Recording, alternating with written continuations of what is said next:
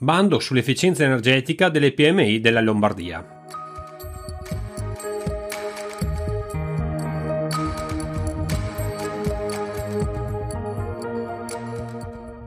La giunta della regione Lombardia è intervenuta con delibera 7071 del 3 ottobre 2022 sui nuovi incentivi per l'efficienza energetica, fino ad oggi destinati agli artigiani, ma con questa nuova delibera ampliata a tutte le micro, piccole e medie imprese manifatturiere della regione Lombardia.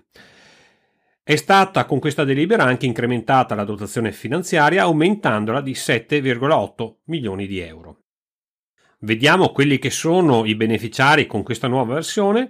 Abbiamo detto che sono ammissibili micro, piccole e medie imprese manifatturiere, quindi quelle col codice ATECO C, che abbiano sede legale operativa in cui si svolge il processo produttivo oggetto dell'intervento in Lombardia e che siano in regola con gli obblighi contributivi. Sono comunque ammissibili anche le imprese agromeccaniche. Gli interventi ammessi sono quelli eh, relativi eh, all'efficientamento energetico del sito produttivo che abbiano un ammontare minimo pari a 15.000 euro, da realizzarsi unicamente presso la sede legale operativa in cui si svolge di fatto il processo produttivo presente in Lombardia come eh, è riportato poi in visura, e da rendicontare entro il 30 giugno 2023, quindi i eh, lavori devono essere conclusi entro eh, questa data. Le spese ammissibili sono i collettori solari termici o impianti di microcogenerazione con potenza massima 200 kW elettrici, gli impianti fotovoltaici per l'autoproduzione di energia. Queste spese eh, sono ammissibili a contributo solo in presenza di almeno una delle spese di cui alle lettere C, D, E F, che vedremo poi, per un valore minimo dell'investimento ammissibile pari almeno a 15.000 euro. Quindi questi due collettori solari termici e la cogenerazione e gli impianti fotovoltaici sono ammissibili solo se abbiamo anche degli interventi di efficienza energetica che adesso andiamo a vedere. Quindi abbiamo poi tra le spese ammissibili i macchinari, le attrezzature in sostituzione di macchinari o delle attrezzature in uso del sito produttivo, quindi una sostituzione dei, eh, dei beni aziendali, le caldaie ad alta efficienza energetica a condensazione, o a biomassa, ovvero pompe di calore in sostituzione delle caldaie in uso, sistemi di domotica per il risparmio energetico e di monitoraggio dei consumi energetici, apparecchi LED a basso consumo in sostituzione dell'illuminazione tradizionale, Costi per le opere murarie, l'impiantistica e i costi assimilati nel limite massimo del 20% delle precedenti lettere da A ad F, ovviamente devono essere opere murarie ed impiantistiche che abbiano a che fare con gli interventi di cui stiamo parlando qui. E poi abbiamo ulteriori due voci che eh, spesano le eh, spese tecniche di consulenza correlate alla realizzazione dell'intervento e altri costi indiretti, quindi spese generali eh, calcolate in via forfettaria al 7%. Vediamo quella che è l'operatività. L'assegnazione del contributo eh, sarà a sportello valutativo secondo l'ordine cronologico di presentazione delle domande di adesione, quindi è importantissimo presentare per primi la domanda c'è comunque un punteggio minimo da raggiungere. Alle imprese richiedenti sarà assegnato un punteggio da 0 a 100. Le imprese in possesso dei requisiti di ammissibilità che abbiano ottenuto una valutazione non inferiore a 50 punti saranno ammesse in base all'ordine cronologico di presentazione della domanda e nei limiti della dotazione finanziaria.